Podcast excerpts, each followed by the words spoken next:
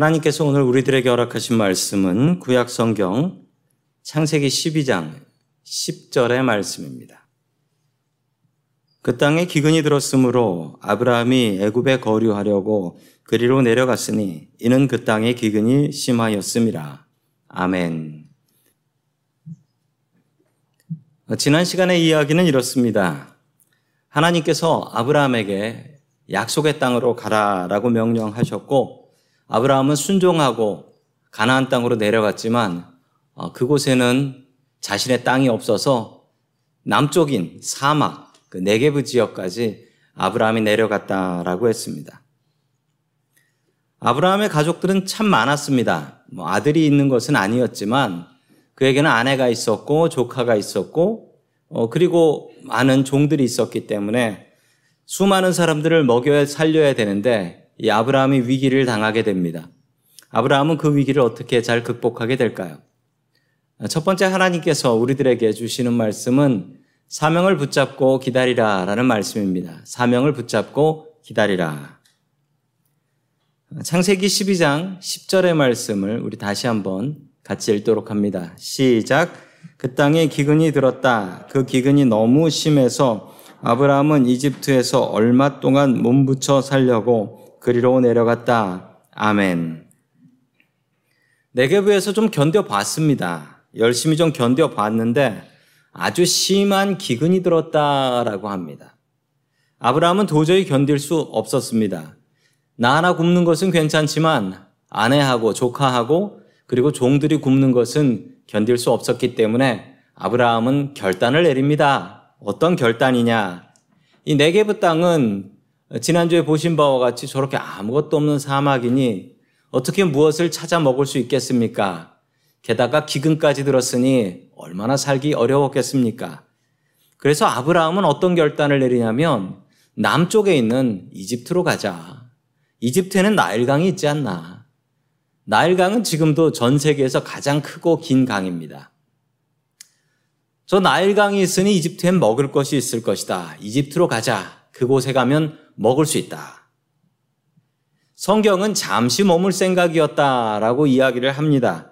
그런데 이 원어인 성경을 찾아보니까 히브리 말로는 거류하다라고 나와요. 거류하다. 이 거류하다라는 것은 잠시 사는 것은 아닙니다. 우리가 미국 땅에 거류한다라고 하면 잠시 미국에 거류하는 게 아니고 꽤 오랜 시간을 그리고 미국 땅에 살려고 사는 것, 그것을 거류한다라고 하지요. 아브라함은 이집트에 가서 어쩌면 그 땅이 좋으면 그곳에서 살 생각도 가지고 이집트 땅으로 갔던 것 같습니다. 아브라함은 자신의 사명을 저버린 것입니다. 성도 여러분, 사명은 무엇입니까? 사명에는 세 가지 요소가 필요하다고 해요. 사명에는, 이 미션에는 세 가지가 필요하는데 무엇이냐면 첫 번째는 누가, 누구에게 무엇을, 요 세 개가 있어야지 사명이 됩니다. 자, 오늘 말씀해 보면 아브라함의 사명은 이것이었습니다. 하나님께서 아브라함에게 가나안 땅 가서 살라고 명령하셨다. 이게 아브라함의 사명이었습니다. 그러나 아브라함은 가나안 땅이 그렇게 마음에 들지 않았던 것 같습니다. 그가 살았던 땅은 다 큰 도시였어요. 갈대아 우르라는 도시, 그리고 하라리냐는 도시. 이 가나안 땅은 이 큰 도시들하고 비교하면 너무 살기가 불편하고 너무 위험한 땅이었기 때문입니다. 어쩌면 아브라함에게 이집트가 더 잘 맞는 땅일 수도 있을 것 같습니다. 성도 여러분, 우리 모두는 사명자입니다. 우리 모두는 사명을 갖고 있는 사람이에요. 내가 몰라도 하나님께서 우리들에게 주신 사명이 있습니다. 그 사명을 잘 찾으셔야 합니다. 그 사명을 아시는 분은 그 사명을 잘 지키면서 사시면 됩니다. 사명을 모르시는 분은 그 사명을 찾으셔야 합니다. 사명을 모르는 사람은 있어도 사명이 없는 사람은 없습니다. 우리가 죽어서 하나님 앞에 갔을 때 네 사명 다 완수하고 왔니? 라고 물어봤을 때 그게 뭔데요? 이러면 큰일 나는 겁니다. 이러면 큰일 나는 거예요. 사명 실패하는 거예요. 성도 여러분, 우리 모두는 사명이 있습니다. 그 사명을 찾으셔야 합니다. 저는 미국에 2005년에 왔습니다. 미국에 처음에 왔을 때 저는 미국에 공부하러 왔고 공부할 때 딱 1년만 공부하고 한국 돌아갈 생각을 하고 왔기 때문에 제일 처음에 제 머릿속에 늘 한국 생각밖에 없었습니다. 늘 한국 돌아갈 생각만 하면서 살았습니다. 그랬던 저를 담임 목사로 저희 교회에서 불러주셨습니다. 그리고 그때 저는 깨달았습니다. 아, 이게 사명이구나. 왜냐하면 한국에서 저를 부르는 것은 아니고 저희 교회가 저를 불렀으니 저희 사명은 은혜 장로교회지요. 그게 사명이라는 것을 알고 지금도 그 사명을 잘 지켜나가고 있습니다.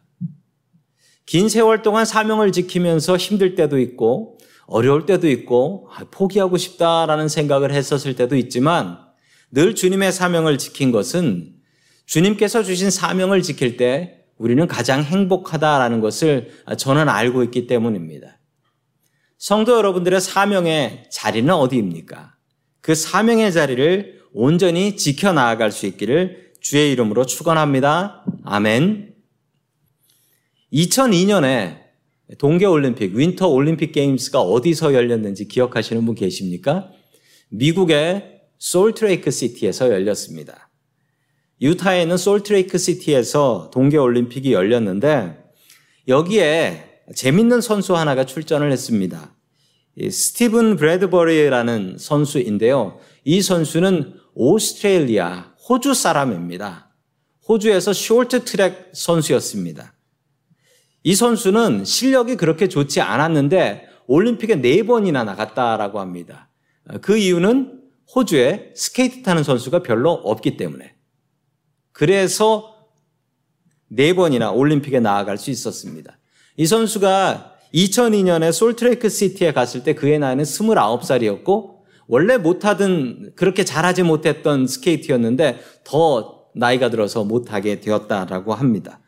그래도 올림픽에 나올 수 있었던 것은 호주에는 스케이트 선수들이 별로 없습니다. 이 선수가 고난을 참 많이 당했는데 1995년에는 이 스케이트 경기를 하다가 다른 선수의 스케이트 블레이드, 날에 찍혀가지고 이 허벅지가 찢어져서 120바늘을 꿰맸답니다. 그리고 피를 4리터, 1갤런이죠. 4리터를 그 스케이트장에 뿌려서 몸의 피의 거의 80%가 빠져나가 죽을 뻔했다라고 합니다. 그러자 코치도 그렇고 다른 선수들도 그렇고 너는 은퇴하는 게 낫겠다 그랬는데, 아니 120바늘을 꿰매고 와서 또 연습을 하는 거예요. 2000년에는 어떤 일이 있었냐면 이 선수가 콘에 부딪혀가지고, 넘어져가지고 콘에 부딪혀서 목이 부러졌습니다.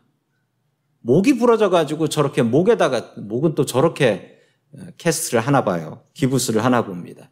저 선수가 저렇게 다치니까 주위에서 다 이제 그만 은퇴하라고 했습니다. 넌 나이도 있고 부상도 심해서 안 된다라고 했는데 포기하지 않았습니다. 그리고 2002년 동계올림픽에 나갔는데 실력은 단연코 꼴찌였습니다. 이 선수가 떨어지는 게 너무 이상하지 않았는데 이상한 일이 벌어지기 시작하는 거예요. 3라운드에서 당시 세계 최고의 기록을, 가장 큰 실력을 보유하고 있었던 선수는 한국의 김동성 선수였습니다. 왜냐하면 쇼트트랙은 한국이 가장 강하잖아요. 그런데 이 김동선 선수가 잘 달리다가 다른 선수가 반칙을 해가지고 넘어져 버립니다. 그래서 이 브래드버리가, 스티브가 1등으로 올라갑니다. 결승전에 올라갔습니다. 마지막 결승전에 올라갔는데 결승전은 전 세계에서 가장 잘하는 선수, 그 당시 최고의 유망주였던 지금은 러시아 선수가 된 안현수 선수가 있었고, 그리고 미국에서는 당연히 안톤 오노, 아폴로 안톤 오노라는 선수가 나왔습니다. 이 나가서 뛰는 게, 같이 뛰는 게 영광일 정도의 훌륭한 선수였는데, 나가서 이제 경기를 하는데 4명이서 마지막 최종 결승에 올라갔습니다. 당연히 스티브는 꼴찌였습니다. 압도적인 꼴찌였습니다. 따라가지도 못하는 꼴찌였는데 갑자기 이상한 일이 벌어지기 시작했습니다. 앞에서 잘하는 선수 3명이 서로 1등이 되겠다고 경쟁을 하다가 다 자빠졌습니다. 예, 제일 앞에 자빠진 건 안톤 오노 선수, 그리고 맨 뒤에 자빠진 건 안현수 선수. 저 스티브 선수가 자빠지지 않은 이유는 너무 멀리 떨어져 있어서 안전했기 때문이었습니다. 그리고 저 화면을 보시면 아시겠지만 저 선수는 기쁨의 얼굴이 아니라 뭐 세상에 이런 일이 있나라는 얼굴로 들어오고 있습니다. 세상에서 가장 엉뚱한 금메달입니다. 실력은 전혀 안 되는데 예선부터 계속 앞에 선수들이 자빠지는 거예요. 그래가지고 올라왔는데 마지막도 다 자빠졌어요. 자기만. 저는 실제로 이 비디오를 봤는데, 비디오를 보면서 이게 볼링인가 생각했습니다. 자꾸 넘어지는 거예요. 이 선수가 금메달을 따고 나서 이렇게 얘기했습니다. 나는 내가 경주에서 이겼다라고 생각하지 않는다. 10년 동안 최선을 다해서 상을 주신 것 같다라고 얘기했습니다. 정말 그렇습니다. 이 선수의 말이 맞는 것은, 만약에 이 선수가 포기했다면 앞에 선수 다 자빠졌을 때 금메달 딸 수 있었을까요? 아마 다른 선수가 했겠죠. 손자병법에 보면 이런 이야기가 있습니다. 지지 않을 자리에 서서 이길 수 있을 때까지 기다린다. 참 맞는 이야기인 것 같습니다. 지지 않을 자를 잘 찾아서 이길 수 있을 때까지 기다리면, 아니 그 사람이 이기는 거죠. 그 사람이 이길 수 있게 되는 겁니다. 성도 여러분, 그 이길 수 있는 자리가 어디일까요? 하나님께서 함께 하시는 자리, 사명의 자리입니다. 하나님께서 우리에게 주신 사명의 자리에 우리가 지치지 않고 기다리고 있다면 질 수 없습니다. 이길 수밖에 없습니다. 아브라함은 자신의 사명의 자리를 박차고 이집트로 갔다가 고생만 하고 가나안 땅으로 다시 돌아오게 됩니다. 힘들고 고생해도 사명의 자리를 지키는 것이 가장 좋다라는 것을 아브라함은 이집트 가서 배우고 온 것입니다. 힘들어도 주님께서 주신 자리 지키면서 사십시오. 그게 바로 사명의 자리입니다. 주님께서 주신 사명 온전히 붙잡고 살아갈 수 있기를 주의 이름으로 간절히 축원합니다. 아멘. 두 번째, 마지막으로 하나님께서 우리들에게 주시는 말씀은 자녀의 특권을 누리라라는 말씀입니다. 자녀의 권세를 누리라. 저는 한국에서 군대를 다녀왔었는데, 군대를 제대했는데 한국 군대에서 살아남는 법이 있다고 합니다. 이거 한국 군대 다녀오신 분들은 대부분 이해를 하실 거예요. 부대에 새로 신병이 왔습니다. 신병이 새로 왔어요. 신병이 자기 지갑에서 예쁜 여자 사진을 꺼내서 보면서 막 좋아하고 있습니다. 그럼 고참들이 가서 묻습니다. 야, 그 여자 누구냐? 라고 묻습니다.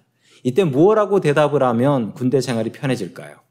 제가 어려우실까봐 보기를 가지고 왔습니다. 첫 번째 여자친구, 두 번째 시집간 누나, 세 번째 엄마, 네 번째 여동생. 예, 답은 4번으로 대답을 하셔야 됩니다. 1번이나 2번으로 대답을 하시면 그때부터 군대 생활은 아주 힘들어지는 겁니다. 3번은 용서는 됩니다. 3번은. 4번이라고 대답하면 무슨 일이 벌어지냐면 이제 고참들이 야, 네 여동생 좀 소개해 주라 라고 하면서 그때부터 군대 생활이 무척 편하게 되는 것이죠. 예, 다녀오신 분들은 아십니다. 이게 뭔지. 저는 이걸 잘 못해가지고 아주 힘들었습니다. 아주 한국 군대를 잘 할 것 같은 사람 하나가 성경에 나오고 있습니다. 바로 아브라함입니다. 아브라함의 모습을 같이 한번 보겠습니다. 우리 창세기 12장 1절부터 13절까지 말씀입니다. 시작. 이집트에 가까이 이르렀을 때 그는 아내 사라에게 말하였다. 여보, 나는 당신이 얼마나 아리따운 여인인가를 잘 알고 있소. 이집트 사람들이 당신을 보고서 당신이 나의 아내라는 것을 알면 나는 죽이고 당신은 살릴 것이요. 그러니까 당신은 나의 누이라고 하시오. 그렇게 하여야 내가 당신 덕분에 대접을 잘 받고 또 당신 덕분에 이 목숨도 부지할 수 있을 거요. 아멘. 딱 아브라함은 한국 남자인 것 같습니다. 아내인 사라에게 이렇게 부탁을 하죠. 당신이 너무 예뻐서 여기까지는 좋은데 당신이 내 아내라고 하면 이집트 사람들이 날 죽일 것 같으니까 이제부터 나를 오빠라고 부르면 좋겠소 라고 이야기를 합니다. 그러면 내가 대접도 잘 받고 그리고 내 목숨도 부지할 수 있겠습니다. 이 아무래도 아브라함은 한국 군대를 다녀온 것 같아요. 어떻게 하면 사는지를 알고 있는 거죠. 이게 사실 거짓말은 아닙니다. 왜 그러냐면 사라는 아브라함의 이복 동생이었기 때문에 그렇습니다. 사라는 아브라함의 이복 동생이었기 때문에 여동생이 맞고 원래는 오빠라고 부르고 있었던 게 맞습니다. 그런데 오빠라고 부르면 안 되죠. 왜냐하면 지금은 결혼해서 아내인데 오빠라고 부르면 안 될 일이겠습니다. 그런데요, 아브라함이 이런 사기를 2번이나 칩니다. 아니, 믿음의 조상 아브라함이라고 하는데 이런 사기를 2번이나 쳐요. 따로따로 2번. 그런데 뒤에 보면 아브라함이 이러고서 복은 다 받아갑니다. 역시 하나님께서 아브라함에게 복을 주시겠다, 너를 복의 근원으로 삼겠다라고 하셨던 말씀이 정말 맞는 것 같습니다. 그러나 이걸 배우지는 마십시오. 하나님의 백성은 하나님께서 무조건 복 주시니까 아무렇게나 살아도 된다라고 생각하시면 이건 큰일 날 일입니다. 하나님께서 아브라함을 편애하셨습니다. 편애하셨어요. 무조건 아브라함의 편을 들어주셨습니다. 그렇다고 마음대로 살면 안 될 일입니다. 왜냐하면 아브라함이 이것으로 벌을 받진 않았지만 아브라함이 이렇게 행동함을 통해서 저 아브라함이 믿는 하나님이 이상하구나, 사람들이 하나님 욕하게 된다라는 것입니다. 우리가 하나님께 영광을 돌려야지 하나님을 욕먹게 해서는 안 되겠습니다. 제가 아는 어떤 한인 목사님입니다. 미국에서 목회를 하시는 목사님인데 이 목사님은 뭐 코로나 대단하지 않고 우리가 기도 열심히 하고 하나님을 의지하면 코로나 같은 건 아무 상관없다라고 생각하셨고 이 목사님은 조심도 하지 않고 다니셨습니다. 밖에서 만날 분들 다 만나고 신방 다니고 이랬습니다. 그러다가 코로나에 걸리셨어요. 그리고 정말 불행히도 이 목사님이 교인들한테 코로나를 옮기셨어요. 다행히 한 분도 돌아가시지 않았지만 교인들이 코로나에 걸려서 엄청나게 고생하셨고 목사님이 옮기신 거예요. 아니 목사가 복음을 전해야지 목사가 코로나를 전하면 되겠습니까? 그래서 교회도 망신당하고 목사님도 망신당하고 그리고 동네 사람들도 아니 무슨 교회가 저래라고 하며 하나님까지 욕먹게 했습니다. 성도 여러분, 우리가 분명히 알아야 될 것이 있습니다. 누가 교회의 얼굴이냐? 우리들이 교회의 얼굴입니다. 내가 교회의 얼굴이에요. 내가 교회의 얼굴. 어떤 사람이 우리 은혜장로교회가 어떤 교회인가 알고 싶으면은 그러면 분명히 교회를 오지 않으신 분들은 나를 볼 겁니다. 교회 다니는 나를 보면서 내가 선하고 정직한 사람이면 야, 저 교회는 정직한 사람 모이나 보다 생각할 것이고 내가 사기꾼이고 나쁜 사람이면 그 사람은 이렇게 생각하겠죠. 저 교회는 사기꾼의 나쁜 사람만 모이겠구나 라고 생각할 것입니다. 성도 여러분, 내가 교회의 얼굴입니다. 우리 옆에 계신 분들과 이렇게 인사하시죠. 당신이 교회의 얼굴입니다. 당신이 교회의 얼굴입니다. 낙하산과 인상의 공통점이 있어요. 낙하산과 인상의 공통점은 펴지지 않으면 죽는다라는 것입니다. 인상 펴시고 다시 한번 당신이 교회의 얼굴입니다. 당신이 교회의 얼굴입니다. 아브라함이 했던 거짓말은 좀 이상하게 커져나가고 있습니다. 이집트 바로의 신하들이 그 얘기를 듣고 그래?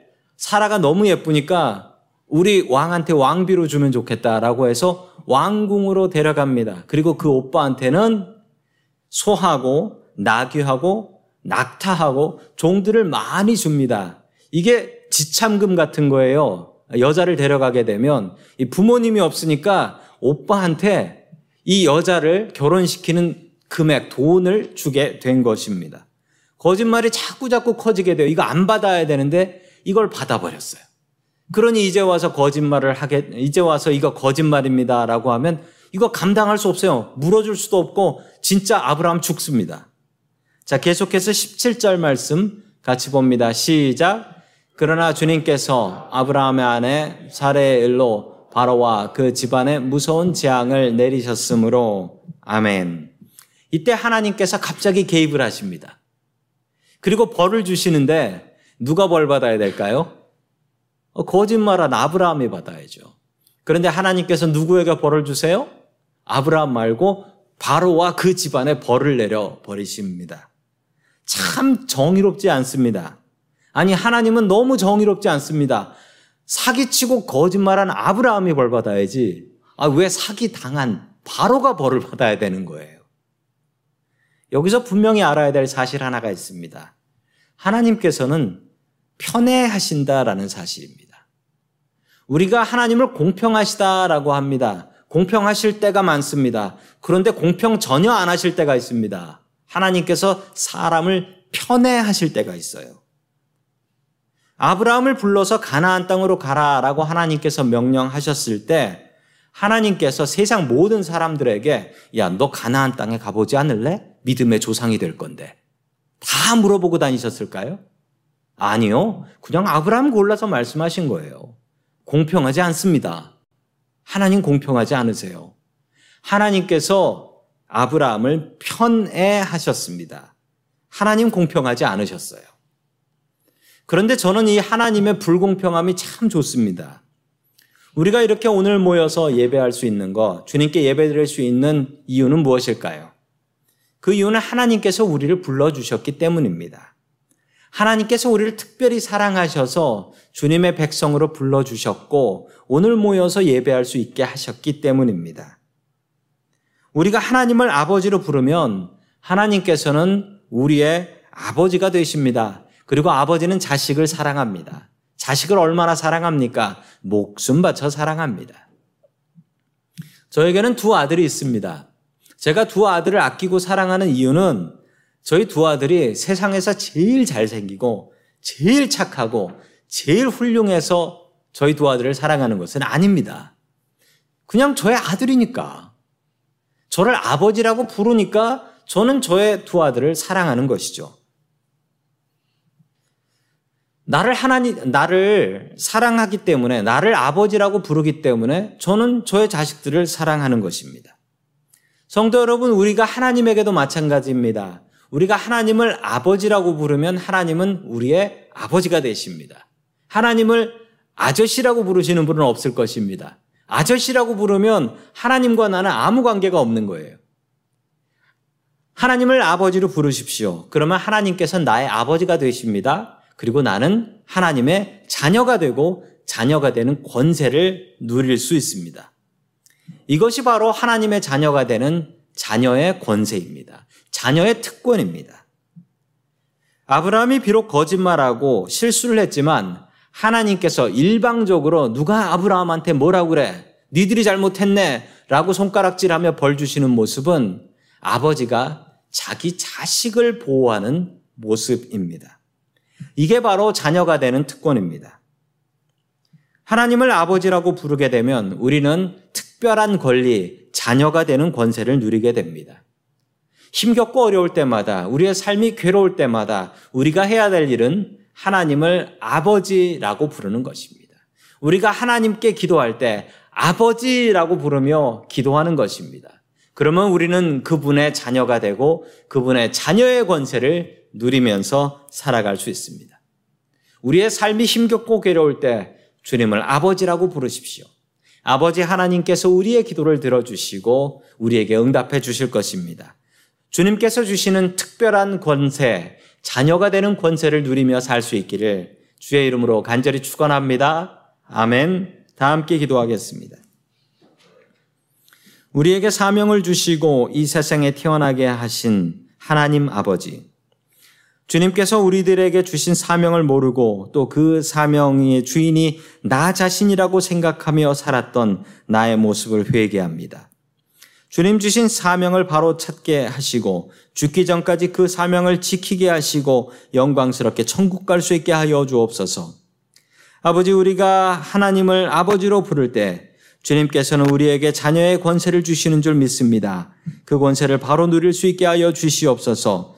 삶이 힘겨운 순간순간마다 하나님을 의지하고 일어설 수 있게 도와주시옵소서. 주님, 우리를 편애하여 주옵소서. 우리를 사랑하시는 예수님의 이름으로 기도드립니다. 아멘.